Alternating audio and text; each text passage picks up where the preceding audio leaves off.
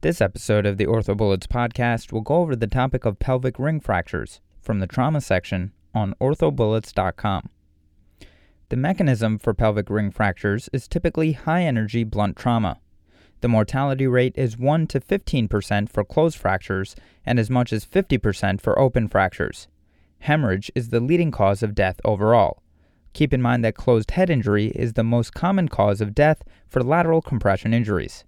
There's an increased mortality associated with a systolic blood pressure of less than 90 on presentation, age of greater than 60 years old, increased injury severity score or revised trauma score, need for transfusion greater than 4 units, and a higher Young-Burgess classification grade.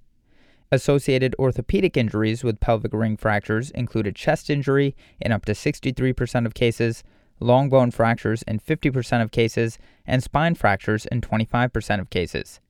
Associated non-orthopedic injuries with pelvic ring fractures include urogenital injuries, where sexual dysfunction can be found in up to 50% of cases, as well as head and abdominal injury in 40% of cases.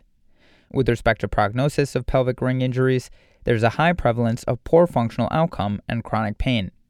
Poor outcomes are associated with SI joint incongruity of greater than 1 centimeter, a high degree of initial displacement, malunion or residual displacement, leg length discrepancy of greater than 2 centimeters, non-union, neurologic injury, and urethral injury.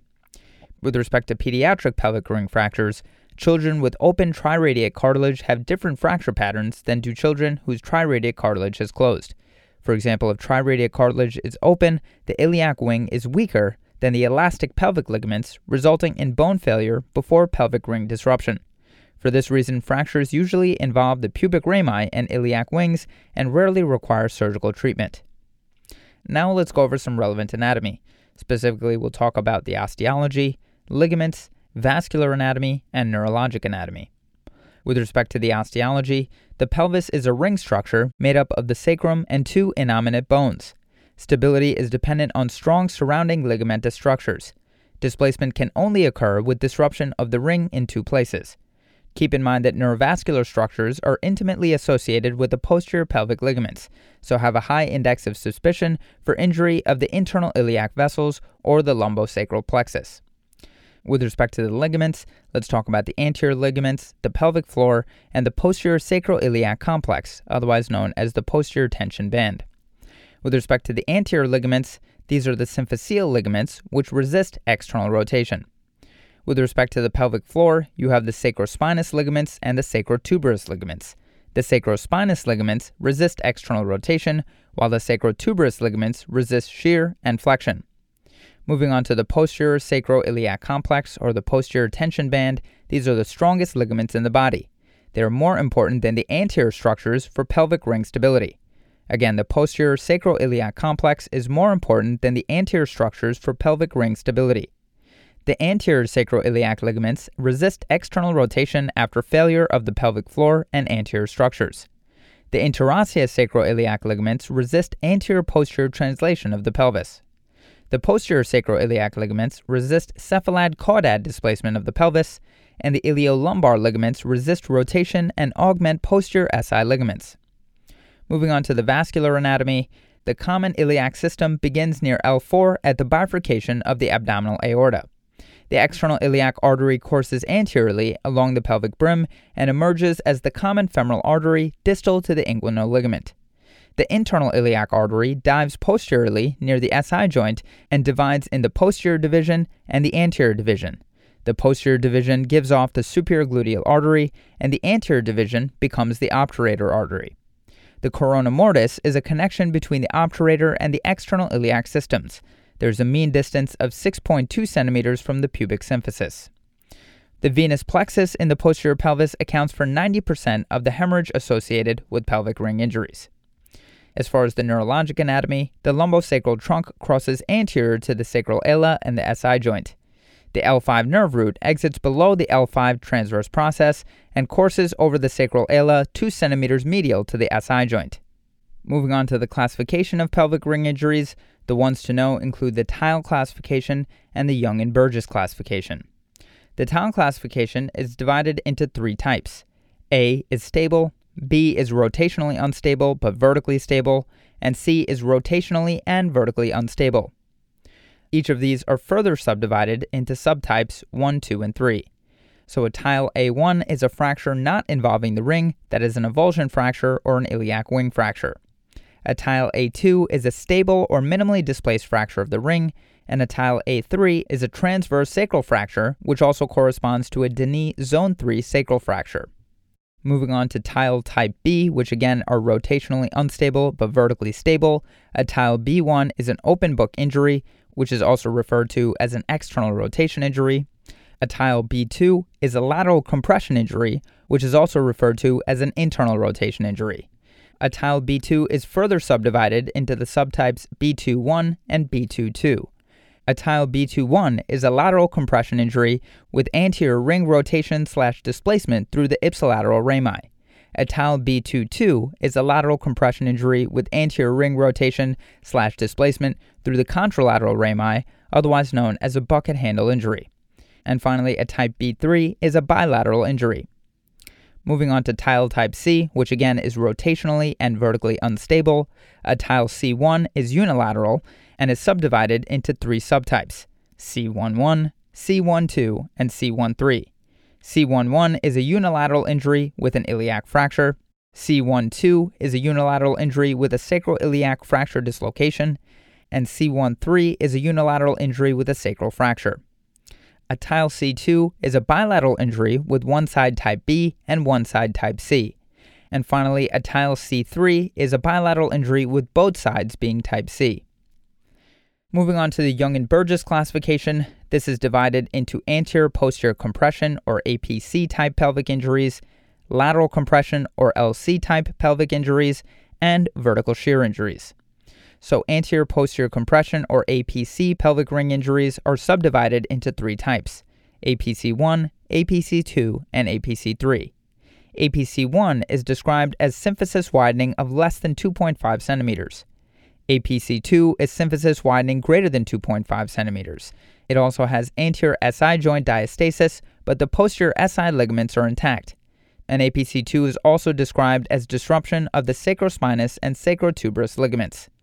And APC3 is disruption of the anterior and posterior SI ligaments, otherwise known as an SI dislocation. APC3 injuries also have disruption of the sacrospinous and sacrotuberous ligaments. APC3 injuries are associated with a vascular injury. Moving on to lateral compression pelvic ring injuries, these are also divided into three types. An LC1 is an oblique or transverse ramus fracture and ipsilateral anterior sacral ala compression fracture. An LC2 is a rami fracture and ipsilateral posterior ilium fracture dislocation, otherwise known as a crescent fracture. And an LC3 is an ipsilateral lateral compression fracture and contralateral APC, otherwise known as a windswept pelvis. A common mechanism for an LC3 type injury is a rollover vehicle accident or a pedestrian versus auto. Finally, a vertical shear type injury is a posterior and superior directed force and is associated with the highest risk of hypovolemic shock, that is in 63% of cases, and has a mortality rate of up to 25%. Physical exam with pelvic ring injuries, patients may have symptoms of pain and inability to bear weight. Physical exam should include inspection, evaluation of the skin, neurologic exam, urogenital exam, as well as vaginal and rectal examinations. On inspection, you should test stability by placing gentle rotational force on each iliac crest. This has low sensitivity for detecting instability, and make sure to perform this only once. You should also look for abnormal lower extremity positioning, for example, external rotation of one or both extremities, or a limb length discrepancy. As far as skin evaluation, you should look for scrotal, labial, or perineal hematoma, swelling, or ecchymosis. You should also look for flank hematoma, lacerations of the perineum, or degloving injuries like a Morel-Lavallée lesion. Neurologic exams should rule out lumbosacral plexus injuries, where L5 and S1 are most common. A rectal exam should be done to evaluate sphincter tone and perirectal sensation. Up to 10 to 15% of patients will sustain neurologic injury. On the urogenital exam, the most common finding is gross hematuria. This is more common in males, specifically 21% of cases in males and 8% of cases in females. As far as vaginal and rectal examinations, this is mandatory to rule out occult open fracture. Moving on to imaging, recommended views on radiographs include an AP, an inlet, and an outlet view. The AP of the pelvis is part of the initial ATLS evaluation. You should look for asymmetry, rotation, or displacement of each hemipelvis. The AP film may provide evidence of an anterior ring injury that needs further imaging.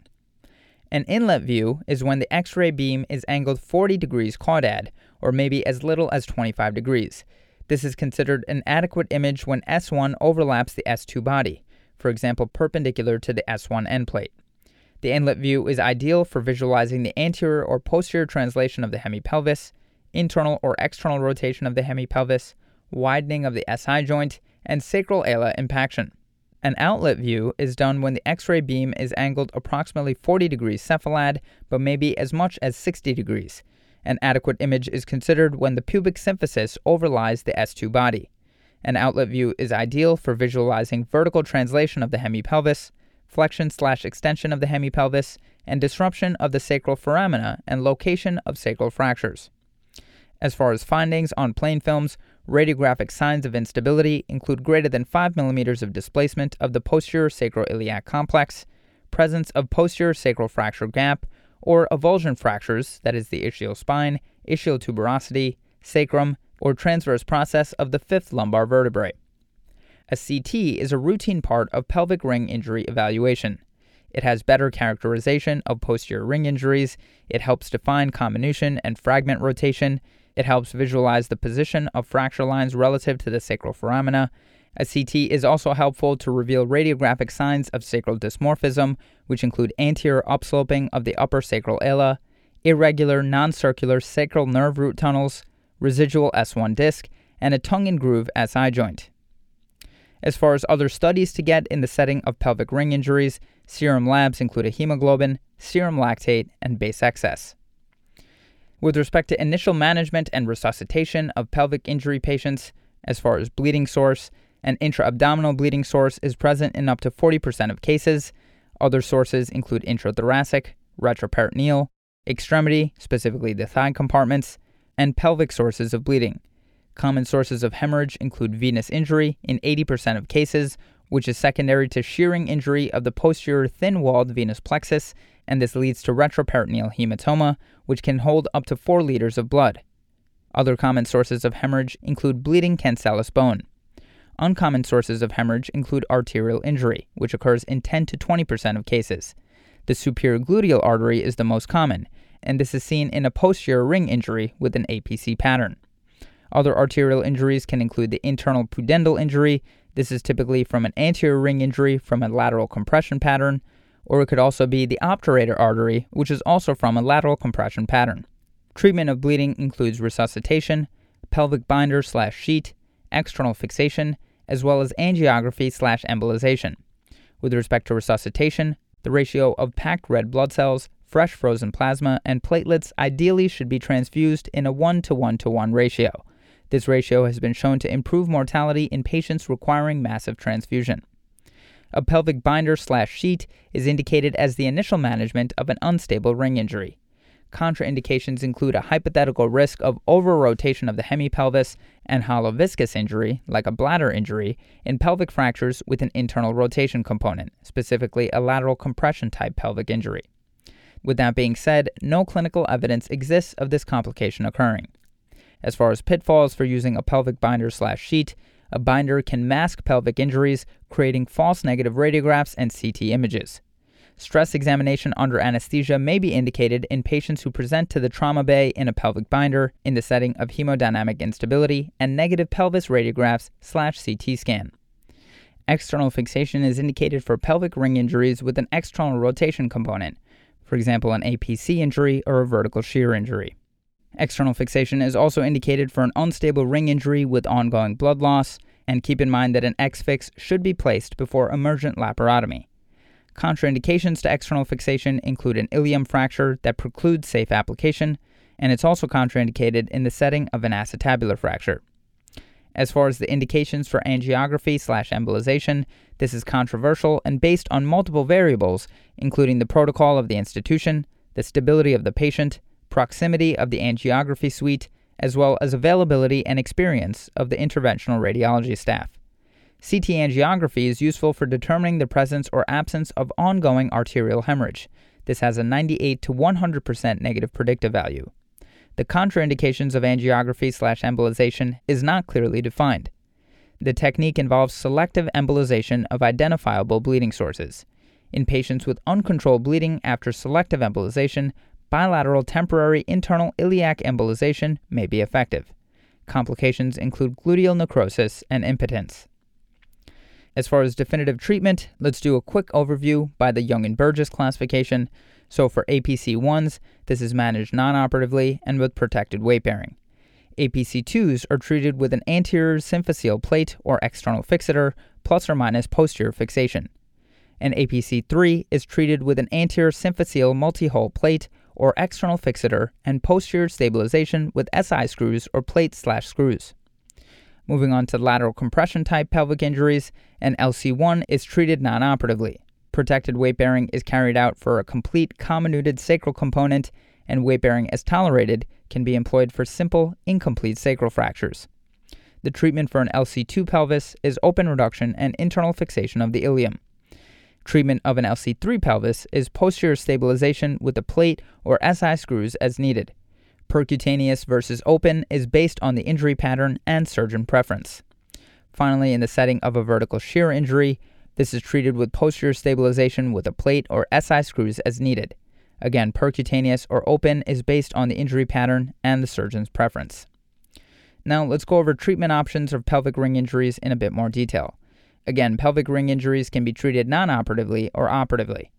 Non-operative management includes weight bearing as tolerated. This is indicated for mechanically stable pelvic ring injuries, which include an LC1 pelvis or an APC1 pelvis. Again, an LC1 pelvis is characterized as an anterior impaction fracture of the sacrum and oblique ramus fractures with less than 1 cm of posterior ring displacement. An APC1 pelvis is a traumatic widening of the symphysis of less than 2.5 cm with an intact posterior pelvic ring. Other indications for non-operative management with weight bearing as tolerated include isolated pubic ramus fractures and parturition-induced pelvic diastasis. And in these cases, bed rest and a pelvic binder should be employed in the acute setting with diastasis less than 4 cm. Operative options include ORIF, anterior subcutaneous pelvic fixator, otherwise known as an infix, and diverting colostomy. An ORIF is indicated for symphysis diastasis of greater than 2.5 cm, SI joint displacement of greater than 1 cm, sacral fracture with displacement of greater than 1 cm, displacement or rotation of the hemipelvis, open fracture, as well as chronic pain and diastasis in parturition-induced diastasis or in the acute setting where there is symphyseal widening of greater than 4 to 6 cm. The technique for open fractures includes aggressive debridement according to open fracture principles. The anterior subcutaneous pelvic fixator or infix has the same indications as an anterior external fixation and symphyseal plating. Complications of this include heterotopic ossification, femoral nerve injury, and or infection. A diverting colostomy should be considered in open pelvic fractures, especially with extensive perineal injury or rectal involvement. Now let's go over some of these surgical techniques in a bit more detail, specifically pelvic binding, external fixation, ORIF, and we'll also talk about rehabilitation. As far as the technique for pelvic binding, the pelvic binder is centered over the greater trochanters to effect indirect reduction. Make sure you do not place the pelvic binder over the iliac crest/abdomen, as this is ineffective and precludes assessment of the abdomen. You may augment the pelvic binder with internal rotation of the lower extremities and taping at the ankles. Make sure you transition to alternative fixation as soon as possible, as prolonged pressure from the binder or sheet may cause skin necrosis. Keep in mind that working portals may be cut in the sheet to place percutaneous fixation. Again, remember that early pelvic binding and CT have been associated with underestimation of pelvic ring instability. Fluoroscopic exam under anesthesia can be used to assess stability in these circumstances. Moving on to external fixation, this option theoretically works by decreasing pelvic volume. It also enhances the stability of bleeding bone surfaces and the venous plexus in order to form a clot. Remember that pins are inserted into the ilium. This can be done with supraacetabular pin insertion. You can also do a single pin in the column of the supraacetabular bone from the A.I.I.S. towards the P.S.I.S. An obturator outlet view can help to identify the pin entry point. and iliac oblique view helps to direct the pin above the greater sciatic notch. An obturator oblique inlet view helps to ensure pin placement within the inner and outer table. Keep in mind that the A.I.I.S. pins can place the lateral femoral cutaneous nerve at risk. Finally, keep in mind that pedicle screws with an internal subcutaneous bar may be used. Other options for pins being inserted into the ilium include a superior iliac crest pin insertion, as well as multiple half pins in the superior iliac crest. With this latter option, make sure to place the pins in the thickest portion of the ilium, otherwise known as the gluteal pillar. These pins may be placed with minimal fluoroscopy. Moving on to ORIF, let's talk about anterior ring stabilization, posterior ring stabilization, anterior and posterior ring stabilization, as well as ipsilateral acetabular and pelvic ring fractures. For anterior ring stabilization, a single superior plate can be applied through a rectus splitting Pfannenstiel approach. This may be performed in conjunction with laparotomy or a GU procedure.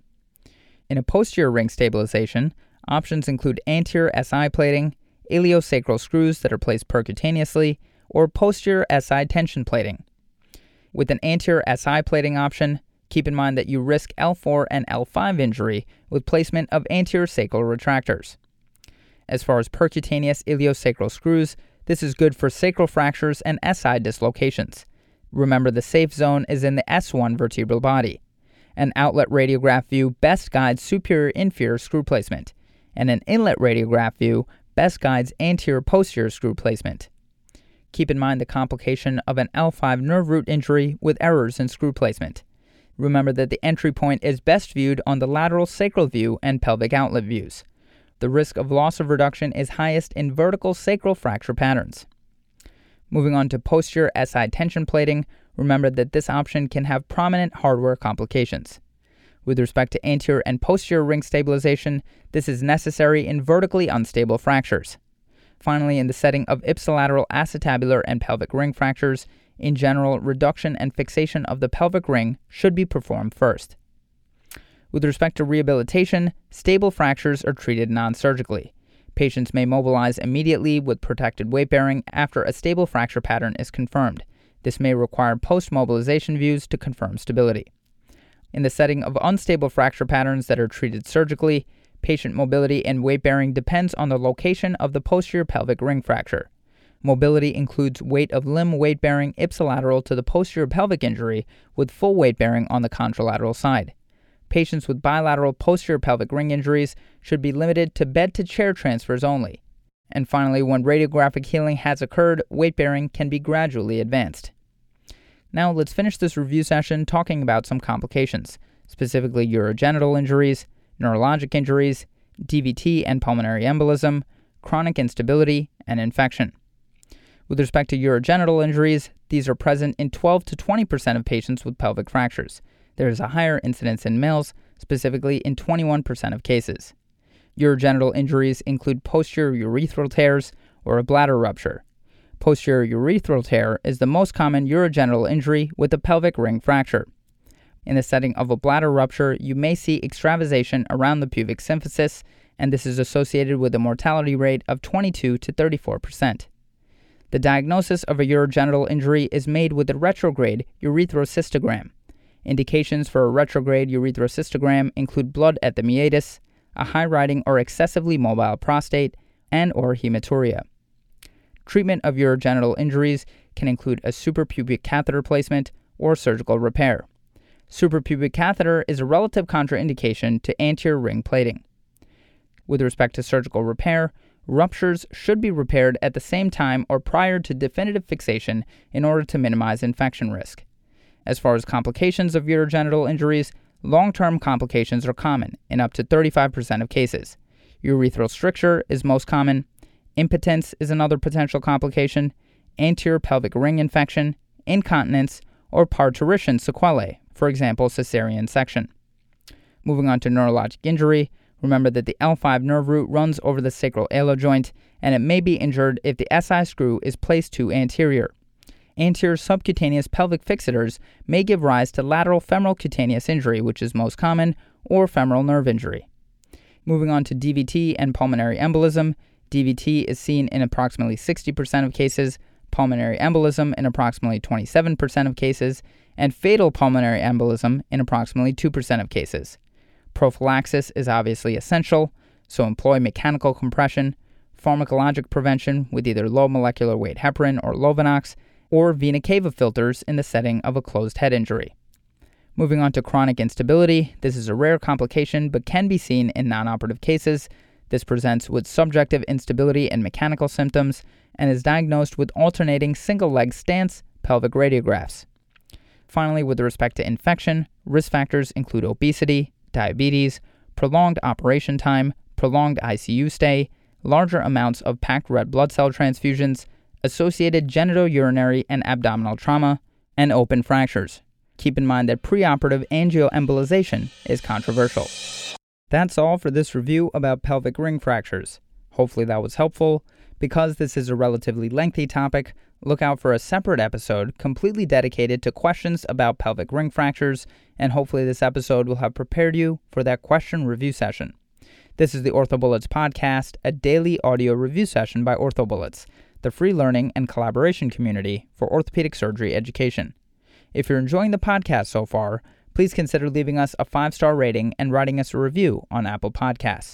It will help us spread the word and increase our discoverability tremendously. Thanks so much, and we'll see you all tomorrow.